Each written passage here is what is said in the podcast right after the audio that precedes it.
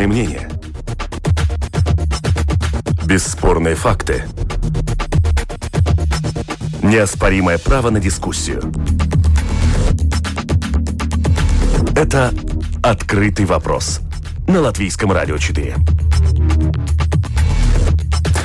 Ковид, ограничения, эпидемиология, экономика или политика. Закону о гражданстве двадцать девять лет. Как трансформировалась в обществе среди политиков эта тема? Новый начальник госполиции, а будут ли перемены? И Азербайджан, Армения и Карабах. Все-таки это война. Пятница, шестнадцатое сентября, двенадцать часов и десять минут. Это «Открытый вопрос», итоги недели. Меня зовут Андрей Хуторов, и наши эксперты сегодня обозреватель телеканала Рига двадцать четыре Ансис Богустовс. Приветствую, коллега. Да, здравствуйте, здравствуйте. И политолог Юрис Розенвалдс. Юрис, здравствуйте. Добрый день. Отлично, все друг друга слышим. Поехали, начинаем. сто сорок восемь новых диагнозов ковид девятнадцать, одна смерть, пациенту было тридцать лет.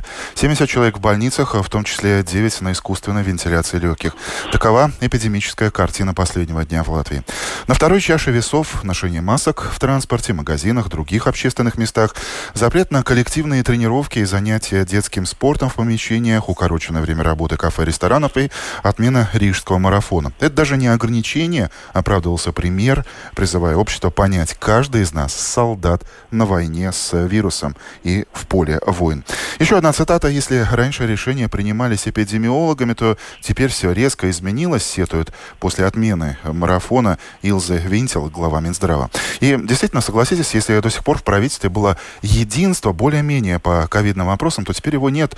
Господин Розенвалдс, что случилось? Политики в такой же растерянности из-за неуменьшающихся вот этих шокирующих буквально цифр коронавируса или причина в чем-то другом? Я думаю, что, что действительно тут можно с министром, я имею в виду госпожу Винькеле, совершенно согласиться, что ситуация изменилась. Потому что если весной э, все-таки главными правительство говорило, мы не будем и политизировать э, этот вопрос никоим образом, и будем слушать прежде всего эпидемиологов, то теперь, я думаю, все-таки э, главной, главной задачей для правительства становится избежать какого-то еще большего падения экономики. И поэтому я думаю, что все решения, они подчиняются... подчиняются не только тому, что говорят, скажем, специалисты, а чтобы как-то удержать как можно дольше детей в школе, чтобы родители могли идти, идти на работу и чтобы падение экономики не продлилось. Я думаю, что мне трудно комментировать те специальные меры, которые принимаются там насчет масок и так далее. Это, я думаю, тут действительно э, аргументация берется от, от, прежде всего, от медиков, да. Но если говорить о главной сверхзадаче, это, конечно, не допустить свертывания экономики. В апреле, господин Розенвалд, когда мы с вами говорили на эту тему, вы очень высоко оценили действия политиков, ну, чуть ли не на десять, сказав, что это девятка, ну, точно.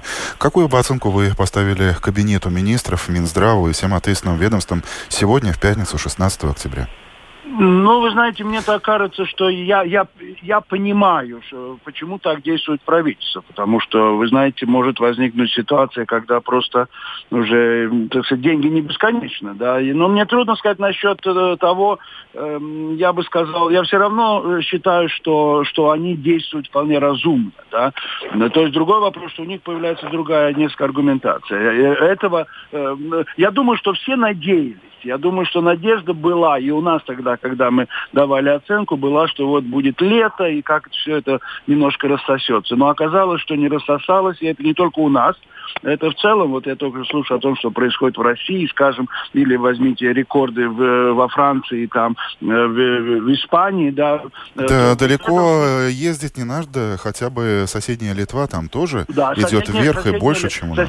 Да, соседняя Литва, и мы все время выглядим очень хорошо, но в известной мере может выглядеть так хорошо, потому что э, у нас и этих тестов было меньше, да. То есть мне трудно сказать, но в любом случае мне кажется, что то, что делают сейчас политики, я не могу э, кидать камень в их сторону, потому что мне кажется, что само поведение, оно достаточно разумно. Другое дело, э, что э, насколько это, это, так сказать, ну, нам нравится, да.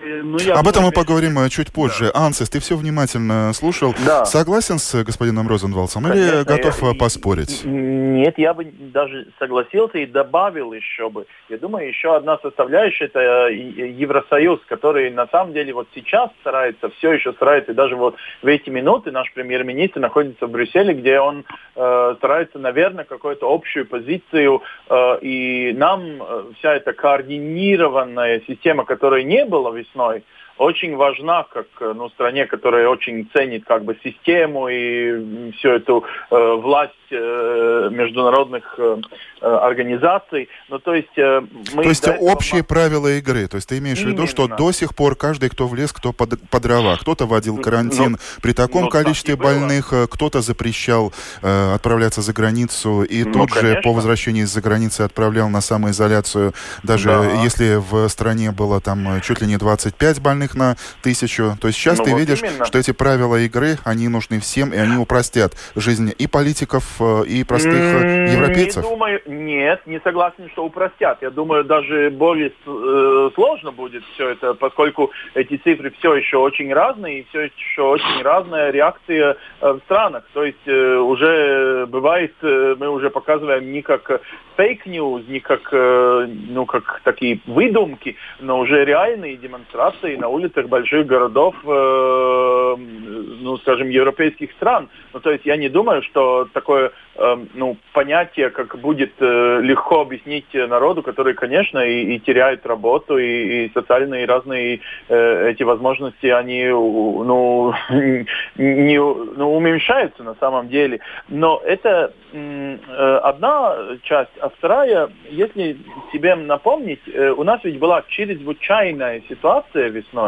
И в чрезвычайной ситуации можно было очень эффективно сразу же внушать, принимать э, и даже без, не оспаривать э, все те, ну, что и повлияло на хорошую оценку от э, профессора э, власти. А сейчас ведь э, власть сама декларировала, что чрезвычайной ситуации ну, не хочет завести еще раз, что э, все это все еще в процессе, в демократическом, а там уже опять-таки пять частей нашего правительства. И я не думаю, что КП, ВЛВ, судя по их высказываниям, э, ну, в кабинете министров согласны со всем. Ну, то есть уже и в самом правительстве, я думаю, очень э, разлагается, ну, побольше даже разногласия, чем э, было весной. То есть, я думаю, это влияет на такую внутреннюю политику и вообще стабильность. Напомним еще, что следующей весной у них ведь выборы. Все ведь хотят героями быть в всем этом. И, ну, кто как считает, как герои должны вот сейчас поступать. Я думаю, и там и есть и партии, которые хотят, ну, как бы... ну, свой имидж даже увидеть, скажем, на этих масках, да, ну, в смысле, что, что они по-другому считают. Ну, да, конечно, Я... все хотят оказаться победителями ковида, ну, или хотя бы на белом коне оказаться, а не конечно. под ним. Господин Розенвалд уже затронул эту тему, давайте ее продолжим по поводу того, как мы сами относимся. И, в принципе, на фоне того, что происходит во Франции, когда Макрон вводит комендантский час в столице Франции, Парижа, огромном мегаполисе, где запрещает людям находиться на улицах с девяти вечера до шести утра, маски на бензозаправках. Ну, действительно, тут я совершенно согласен с премьером Кариничем, это даже не ограничение. Тем временем, министр здравоохранения Илзе Винькеле вчера нашим коллегам с русского вещания эл тэ вэ заявил, что Минюст сейчас разрабатывает изменения, которые позволят штрафовать тех, кто категорически не носит маски. И в то же самое время, коллеги, согласитесь, мы видим удивительные фотографии в социальных сетях и на порталах, ну, например, Например, Мартинш Бондарс, глава бюджетной комиссии, без маски, сметану или сливки покупает. Господин Гобземс, который э, открыто сравнивает маску с намордником и категорически заявляет: не носил, не буду и точно. Возможно, в вопросе штрафов нужно начинать с тех, кто принимает государственные решения о тех же самых масках. Господин Розенвалд. Не, ну вы упомянули Бондарса. Ну, вы знаете, и Бондарс, и Гобземс, это, конечно, каждый по-своему, но это такие, ну уж совсем э, кричащие случаи, я думаю, что... Тем Бондарс не менее, это... представители власти, да, да, да, народные избранники, я те, согласен. кто принимает законодательные да. акты, в том числе и э, о масках, об эпидемиологической ситуации, о наказании за нарушение этой ситуации.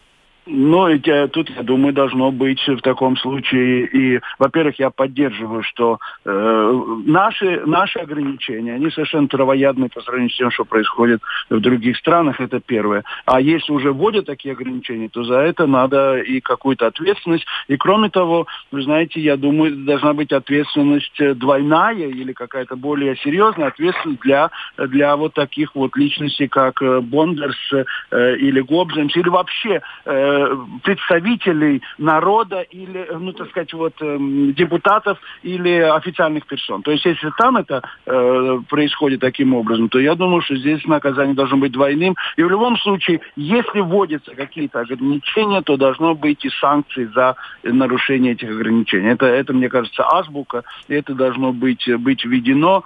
Ну, как, каким образом это может происходить, это уже другой вопрос. Но если уже правительство это вводит, и, то в В таком случае должно быть и последовательность с точки зрения того, что следить за, за исполнением этого, особенно на уровне официальных персон.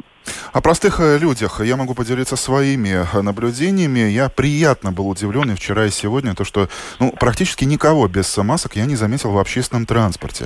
В супермаркетах, глядя, да, конечно, есть такие люди, но вчера я, например, коллеги, поймал себя на такой мысли, что количество этих людей, которые по каким-то причинам, может быть, по медицинским в том числе, нельзя всех хаять и, и говорить, что все сознательно не делают, потому что этого не хотят, но тем не менее. Я поймал себя на такой мысли, что количество вот тех, кто не носит маски в том же самом Большом Риме, оно примерно соответствует тому количеству ковид-случаев, которые выявляются у нас э, в Латвии. Ну, возможно, успокоил себя этой мыслью. Но, Ансис, все же, если говорить об идее ввести жесткую ответственность за неношение масок. Но, знаете, но жестко, но это, но мой комментарий такой, мы живем в этой стране, в которой принимаются законы демократическим путем. То есть мы можем не согласиться, но демократии называют э, диктатурой большинства. Ну, в смысле, я тоже не хорошо себя чувствую, когда через маску должен там три-четыре часа находиться там в помещении и так далее. Но я э, просто должен э, ну, исполнять какие-то обязательства, даже не только к себе, но особенно э, своим другим людям. Но я, например, работаю сейчас педагогом в школе, да.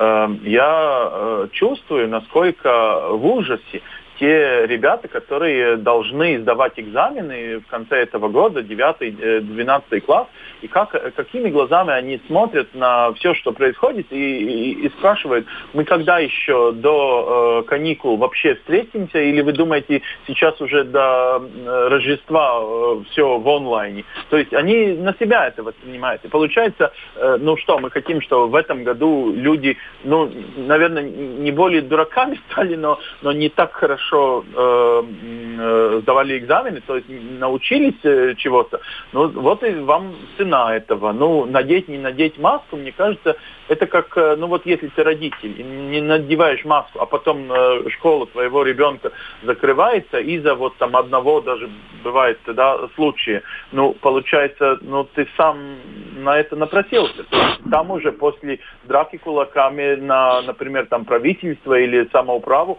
махать не надо будет, просто, ну, ну мы сами... Ну, я вот слушаю тебя, Ансис, и ловлю себя на мысли, что даже если маленькие дети в школе понимают, что маска это важно, ну, значит, не да. все так плохо. Господин Розенвалдс. Ну, конечно.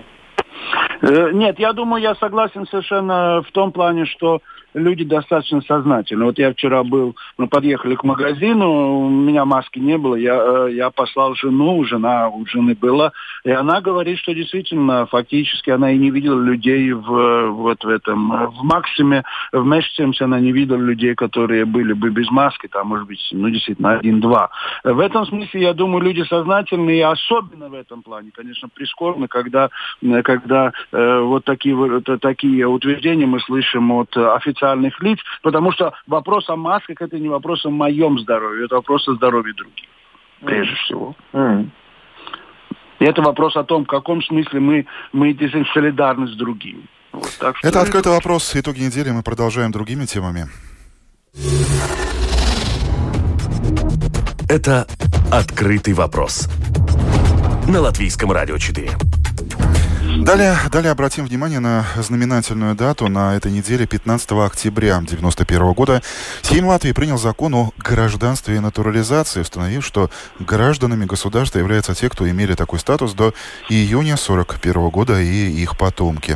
За прошедшие... сорокового. Да, сорокового. Mm-hmm. За прошедшие двадцать девять лет политики напринимали массу решений, популярных в обществе и нет, которые постоянно то и дело оказывались в центре внимания. Сейчас партии эту тему не эксплуатируют, а число натурализантов, как мы видим, в месяц с трудом исчисляется уже несколькими десятками. Господин Розенвалд, говорит ли это о том, что вопрос снят обществом с актуальной повестки дня?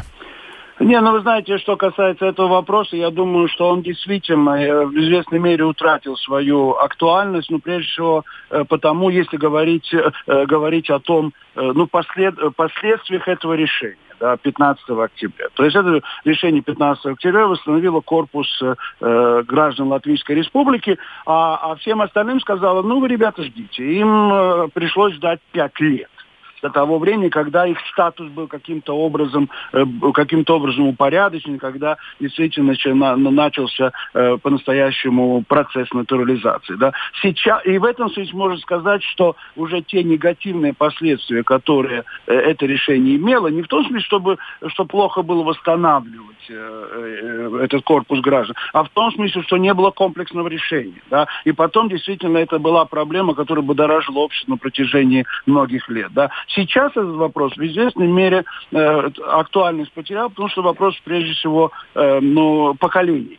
Если говорить о э, если говорить вот о негражданах, то в гру- в, для молодых людей с восемнадцати до двадцати пяти лет это всего два целых три десятых процента. Да, так что, ну примерно так, я, может быть, цифра немножко неточная, что-то поменялось, да. И в этом смысле я думаю, что ну, мы сейчас пожинаем э, плоды этого решения, но в том смысле хотя бы, что если говорить об эмиграции из Латвии, да, когда люди уезжают, то относительно больше уезжает э, уезжает э, э, не латышей, то есть, ну, латыши-то в подавляющем большинстве граждане, да. И вот в этом смысле это уже произошло, и то, э, так сказать, то э, результаты вот того, так сказать, утраты какого, в какой-то степени доверия государственным институтам, государству в целом, это уже произошло, и кроме того, в Латвии, надо сразу отметить, не было э, очень важного решения, э, которое, ну, оказалось, ну, не, не по доброй воле, сразу скажем, но, тем не менее, это произошло в Эстонии, когда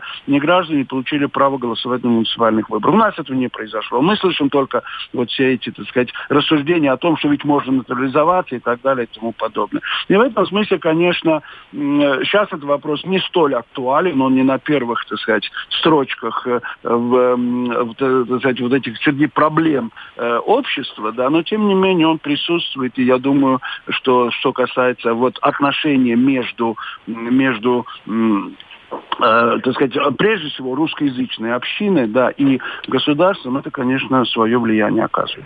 Ансис, ты представитель другого поколения, поэтому вдвойне да. интересно выслушать твою точку зрения по этому поводу. Ну, я бы посмотрел, даже добавил бы к этому фону, с чем я э, согласен с господином Розенвалдсом, но я бы добавил такую, ну, дискуссию, которая началась, на самом деле, только год назад э, на фоне mm-hmm. этого э, нового принципа о диаспоре, что вот сейчас э, диаспора, которая живет не в Латвии, может участвовать в выборах в самоуправы в следующем году. И если это все удастся, там по почте и так далее, но там целый процесс.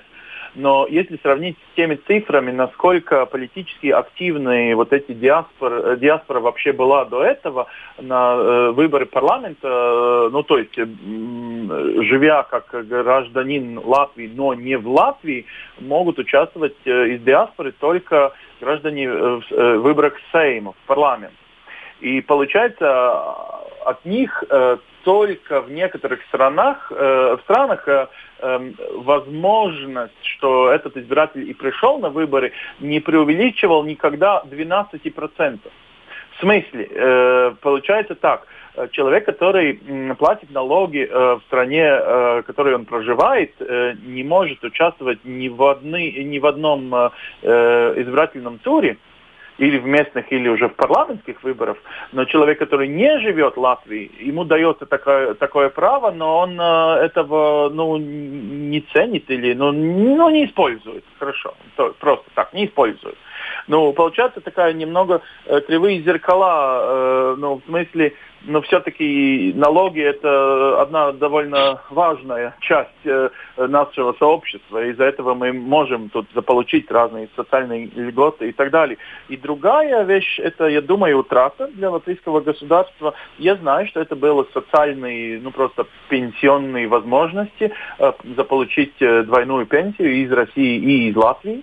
Но все-таки сорок тысяч людей, если я не ошибаюсь, ну не все сорок перешли в российское гражданство, некоторые уже были российскими гражданами, но я просто думаю, что это категория людей, которые, наверное, никогда не станут, ну, ну, будут как бы технически находиться тут, но реально не будут жить, ну, скажем, эмоционально в этом сообществе. Я не думаю, что для двухмиллионного государства эти сорок тысяч ну, должны быть так безразличны. Я думаю, это эмоциональная утрата. И это, ну, ну да, это неправильные цифры. Я бы не хотел таких видеть в своей mm-hmm. стране.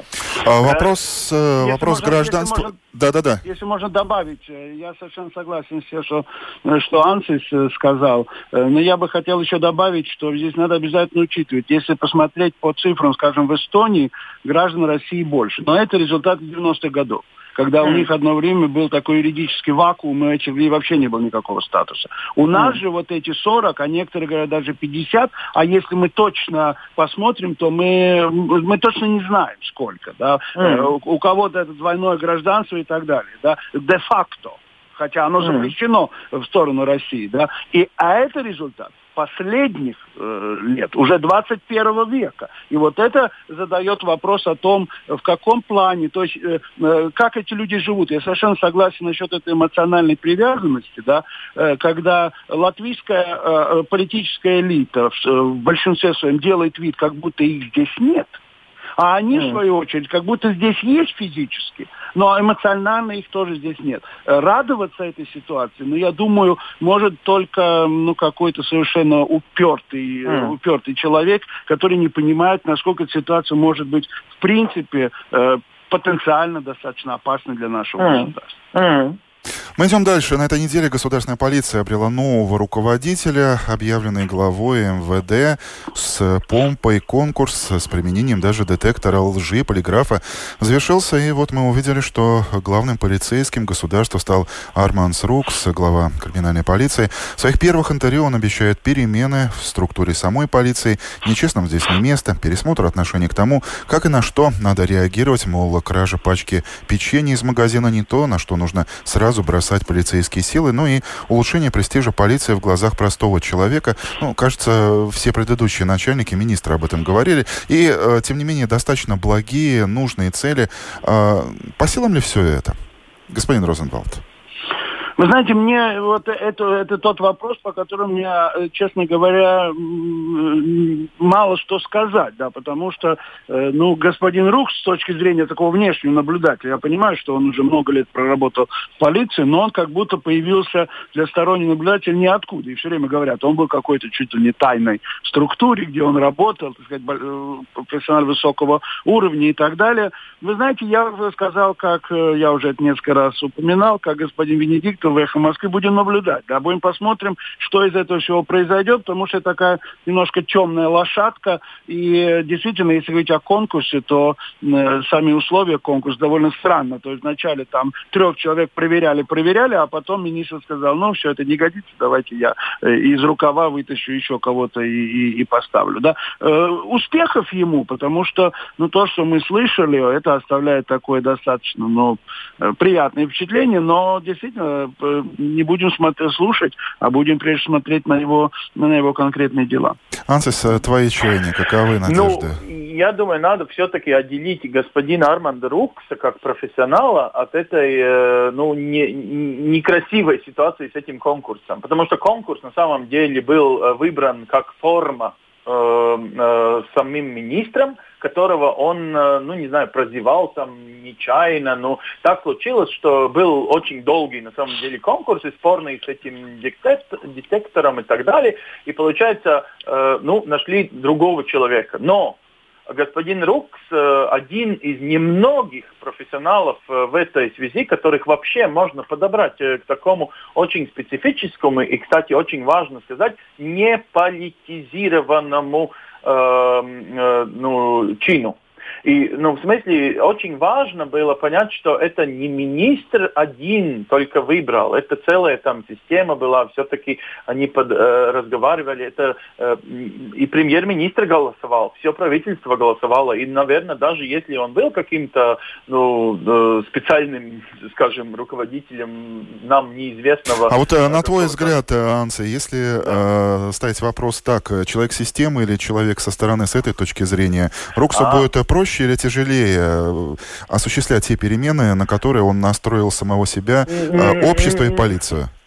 На самом деле это нельзя даже отвечать на такой вопрос, потому что э, в нашем государстве э, человека, который руководит полицией, не выбирает из-за этого, что он хороший э, друг, там, не знаю, нового президента, как в Америке, да? Ну, в смысле, в Америке меняются президенты или мэры городов, и меняются и, и большие чиновники вот в таких ключевых вопросах, как местная или там государственная полиция. То есть такого рода, э, задавая вопрос, он невозможен такой вариант, чтобы, что он бы пришел не из системы.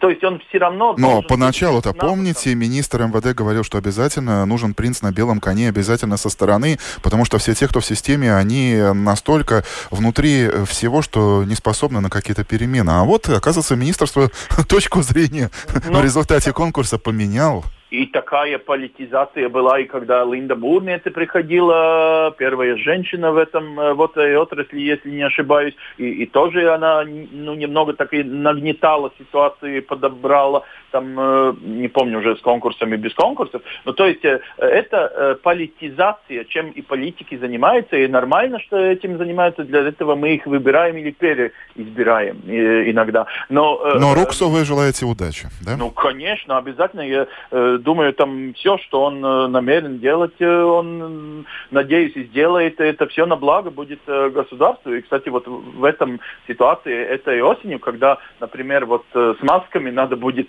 кто знает, Министерство юстиции, если сделает такой закон, что эта государственная полиция должна просто ловить всех, которых, которые на улице без масок, но это опять-таки будет спорный вопрос, там, насколько у нас есть или нет людей в, мили... в полиции. Я очень присутствую. Слушался, когда он давал анализ, насколько э, слабенький персональный состав в Рижском, э, не знаю, округе, или как сказать по-русски, да. Ну, то есть, я думаю, он очень реалистический человек, он ничего там не нагнетал, но в то же время и не слишком декорировал такими обещаниями. С темы на съему. Открытый вопрос. Итоги недели в прямом эфире. Об активной политике тоже очень хочется поговорить, тем более и повод соответствующий. Все громче и громче о своем существовании заявляет депутат Сейма, адвокат Алдис Гобземс. У памятника Райнису несколько дней назад, все помнят, видели, наверное, сюжет, смотрели, читали новости на портале. Ему удалось собрать митинг, дав понять, что это начало создания новой политической силы, и собравшихся при достаточно плохой погоде и выходном дне было много, не менее двухсот человек. То есть ему это удается, господин Розенвалд? Да, но здесь надо учитывать, сравнить то, что ему удалось с его обещанием. Он обещал уже в сентябре-октябре партию создать. Да, это раньше об этом заявлял. Ну, вы знаете, я думаю, что, учитывая то, что у меня такое представление, что ка пэ вэ эл вэ через все вот эти изменения, которые с ними произошли, они в гораздо большей степени, чем это было раньше, они э, включаются, ну, я бы, вот то, что вы назвали системой, да, э, и, и в этом плане, э, ну, тот недовольный электорат, да, он остался без, без, без представительства. И вот я думаю, что господин Гомзович пытается на этот недовольный электорат, а мы видим... Вы считаете, что говорили... это благодать, благодатная почва для создания новой политической? Я думаю, все. Он это пытается использовать, насколько успешно у него это получится. У меня есть известные сомнения, но, опять же, будем наблюдать. Но, но то, что он, что свято место пусто не бывает, и, и, и вот в этом смысле он пытается как-то консолидировать этот протестный электорат, ну, мне, мне это кажется достаточно очевидным. Мы помним предыдущие выборы и в Рижскую думу, и особенно в Сейм, когда появлялись политические принцы на белых конях. Ну, тот же уже упомянутый случай с ка пэ вэ эл вэ, других новосозданных политических сил Латвии с Цельш, партия реформ с Затлерса. Ансис, на твой взгляд, в общем-то, есть ли сейчас спрос на таких вот новичков политических? Да? Конечно, это на каждые выборы в Латвии какие-то новички появляются, но я и заметил, альтернатива что... появилась перед выборами э... в Рижскую думу, но не набрала ну... даже пять процентов. Э, ну, альтернативу э, так сравнить с Гобземом не так э, просто. Это все-таки другие языковые группы, во-первых. Во-вторых, это только название альтернатива. Я думаю, что мы должны все-таки упомянуть, что Алдис Гобземс очень популярная э, персона и э, в сетях. И, то есть, он этим очень хорошо владеет. Я думаю, у него очень хорошая профессиональная, ну, такая, ну, навыки и, наверное, и хорошая команда на, насчет этого. Ну, то есть, он, на самом деле, если я так понимаю, он, мне как журналисту, немного взбудораживает та составляющая, что он все это делает без доступа к реальным медиям. То есть получается, что в Латвии у нас довольно большое количество людей, которые возмущаются э, всеми другими какими-то поступками всех других. Сами, конечно, не готовы какой-либо поступок сделать и взять э, тоже обязательства на себя какие-то. Ну, то есть это реальная такая только э, критика других, то есть тех, которые при власти. Это во- во-первых. Но, во-вторых, все-таки, что это люди, которые не употребляют, ну, скажем, медии и живут в своих вот бурбуле, как сказать. В своем пузыре. В пузырях. В пузырях, да. И, и все-таки занимается таким. Но э, одно лекарство, это бывает обычно втором э, месяце после выборов в парламент, когда эти пузыри вот этих... Громко лопаются, да? Очень быстро. Но мы это увидели с ка пэ вэ эл вэ, и мы во всех парламентах этой страны э, всегда происходило это вот, э, что один там депутат, он даже бывает, что не член партии, только член вот этого списка, потом он меняет свою даже идеологию, э, делает какие-то поступки в сторону других фракций. Не всегда это с популистическими силами происходит, но с популистическими силами почти всегда это происходит. Но получается, что то, что войти в Сейм, да, профессор, зная и мою историю, наверное, напомнит тебе, что вступить в Латвийский университет не так уж трудно, но окончить его не, ну, не так уж легко. Ну, в смысле, вступить в Сейм, может быть, для Гобземса это вполне, вполне вероятно, что это может и случиться, но я не думаю, что люди, которые ему сейчас доверяют, будут доверять и, и все эти четыре года, если у него свершится там фракция, что у него получится очень большое количество голосов, на что я очень-очень сомневаюсь. Господин Розенвалдс, вы, наверное, слушали и головой согласно кивали, да? Да, я согласен с этим, да. Многозначительный комментарий. Ну и последняя тема, которую мы не можем обойти стороной. До сих пор на карте мира кровоточит Нагорный Карабах. Разговоры о перемирии то и дело завершаются стрельбой и гибелью людей. Каждый день приходят сводки о погибших, не только военнослужащих. На этой неделе политики и в Армении, и в Азербайджане заявили, что это не стрельба по Карабаху, а по Армении в целом. То есть все-таки это война, Ансис. Ну, конечно, это война, но это война, которую, извините, начали ихние предки продолжать, продолжат их сыновья. Ну, то есть там, извините за сравнение, но это как в Израиле и в Палестине. Но там нету такой одной правды, которую можно, потому что каждый, каждый может себе подобрать какие-то или ценности, или даже факты из истории, которые им помогают. Подобрать тоже какие-то юридические формулировки. Я общался с... Ну, он на самом деле напросился, скажем, на интервью в телевидении, то есть... Вестник. Посол, посол Армении в Латвии или в Литве, он приезжал, ну, тут с нашими депутатами и с правительством говорил, и тоже вот с журналистами общались. Но мы, кстати, его не публиковали из-за этого, что так и не поступал, то есть посол Азербайджана, и вот мы не смогли, ну, просто объективно давать информацию, решили, что мы не должны это интервью публики- публиковать, поскольку азербайджанская сторона, например, на наши вопросы всегда отвечала или имейлами, но что пока не готовы к разговорам. Но это, наверное, тоже с точки зрения коммуникации что-то, ну, показывает, чтобы мы разобрались, где там правда, где там ложь и так далее. Но, иными словами, это надолго, и, наверное, да. никто пока не может сказать, как, как разрешить, как разорвать этот... К сожалению. Этот. Господин Розенвалд, ваш комментарий? Ну, знаете, я бы хотел сказать, что, конечно, я совершенно согласен в том, что исторические аргументы, мол, мы тут жили две тысячи лет, или, или, так сказать, или там ссылки на двадцатые годы, это не то, как можно решить сегодня проблемы. И, к сожалению, я бы хотел посмотреть, вот Ансис упомянул посла Армении. Я думаю, что здесь есть одна большая проблема. Это, конечно, она связана с тем, какое влияние вот карабахский вопрос оставляет на внутреннюю политику Армении. И надо учитывать, что Пашинян – это первый руководитель Армении, который не связан с Карабахом. Mm. И вот этот карабахский вопрос, он всегда был такой, вот, так сказать, ни пяди Родины не отдадим. И с этой точки зрения не готовность на какие-то компромиссы, даже те компромиссы, которые требуют решения международных организаций. Вот это тот капкан, в который попала сейчас Армения. Потому что на полях сражения они проигрывают, это совершенно ясно, что mm. постепенно, так сказать, давление происходит, да.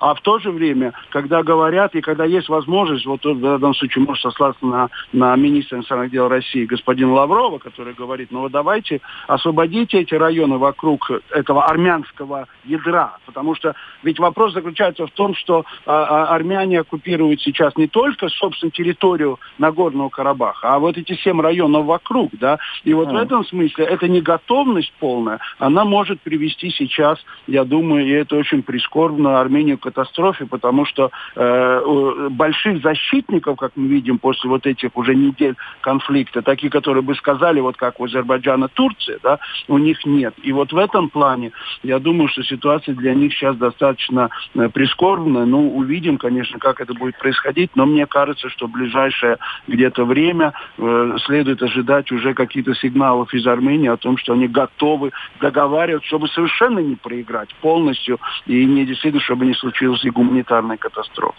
А вы знаете, я еще увидел одну такую деталь, насколько э, ну, влиятельна диаспора армян э, в Европе, ну то есть во Франции.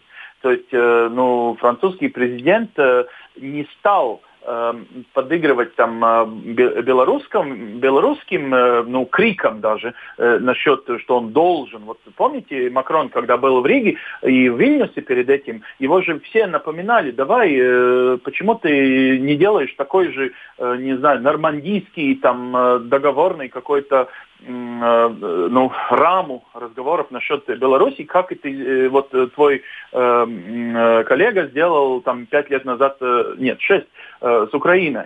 Э, и он от этого отбы, отбы, ну, скажем, отбрыкался, да? Да, отбрыкался.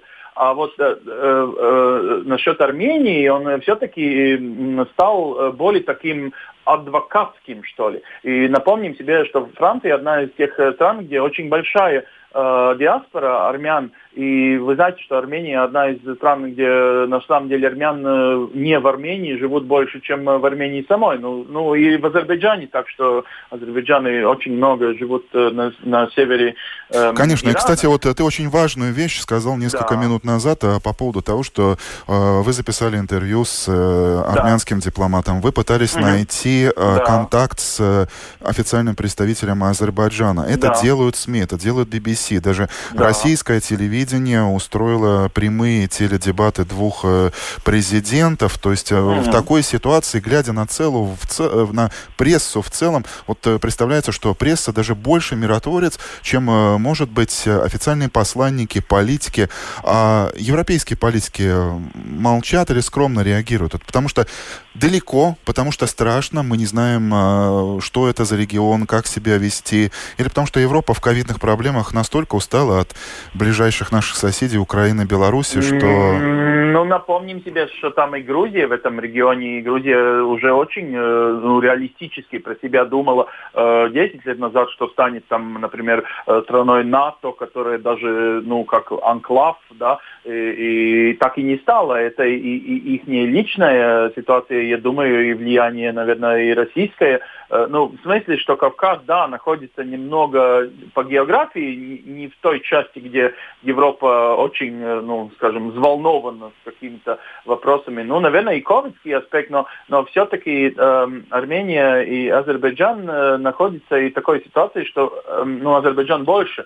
Это все-таки нефтяные и, и можно и сказать, эвентуальные э, газовые доставки в Европу, как э, возможная альтернатива российской газу, да, и, и там, я думаю, э, с точки зрения демократии, на самом деле очень мало чего сказать, потому что для нас, для самих европейцев, э, на самом деле главное, чтобы не было войны, но стать э, в одну или в другую сторону мы не можем даже, можно сказать, себе позволить из-за этого, что это вли- может влиять на наши, скажем, экономические интересы. То есть э, тут получается, что нету э, политики ценностей, там только э, реал-политик, как говорится. На, Реальная да. политика, да. Да, но я бы хотел здесь еще и сказать, что, ну, скажем прямо, э, э, господин Макрон ограничился такими, ну, общими разговорами о том, что все это плохо и не надо стрелять. Да? Mm. А у Европы, вы знаете, даже если она не была усталой от ковида, от да, у, не, у них реальных рычагов нет. Скажем прямо, ну, что да. есть два, mm. два больших игрока, которые могут решить эту проблему каким-то образом. Один это Турция, второй это Россия. То есть это mm. две страны, у которых есть реальное влияние. Американцы когда-то тоже были достаточно активны. И вот они как раз устали, и у них выборы. И, то есть они действительно, их не слышно по этому поводу. Да? Но реально могут решить вот это взаимодействие какое-то между Россией и Турцией. И я думаю, что в этом плане, к сожалению, хотя и то, что ясно, что вопрос не идет о Армении самой, но если говорить о, о, о, о Нагорном Карабахе, то этот вопрос, скорее всего, какой-то консенсус, и вот об этом заявил господин Лавров, как я уже упоминал, это будет не тот, по поводу которого бьют себя кулаком в грудь армянские политики, в том числе Пашинян. Я уже упомянул, что он не принадлежит карабахской вот этой группе, да, но тем не менее ему тем более будет трудно сейчас сделать э, шаг в сторону такого, ну я бы сказал, компромисса какого-то политического. А с другой стороны, Россия на это смотрит спокойно, потому что Пашинян это не их человек. Это не тот mm. человек, который, так сказать, им очень нравится, потому что, простите, он пришел к власти в результате революции. Эволюции. А это mm. господину Путину и его, так сказать, команде очень-очень не нравится. Mm. Увы, продолжение этой темы последует, как бы нам не хотелось, и многострадальному народу того же Карабаха, чтобы как можно скорее все это разрешилось. Господа, mm. спасибо за ваше время, за ваши экспертные mm. оценки. Времени спасибо. Очень мало было в эфире, но посмотрите, как многое мы успели вместе с вами. Спасибо огромное. Mm. Политолог спасибо. Юрис Розенвалдс, обозреватель телеканала Рига ТВ-двадцать четыре Ансис Богустовс были нашими экспертами из-за ковида, увы, сегодня на телефонной связи. В студии э, за пластиковым, двойным уже пластиковым стеклом эти сорок пять минут правил Андрей Хуторов, за другим стеклянным э, стеклом Яна Дреймана в разных комнатах, э, продюсер Людмила Вавинская тоже на долине. Хорошего вам дня и до следующего раза здесь на Латвийском радио четыре. Всего самого доброго.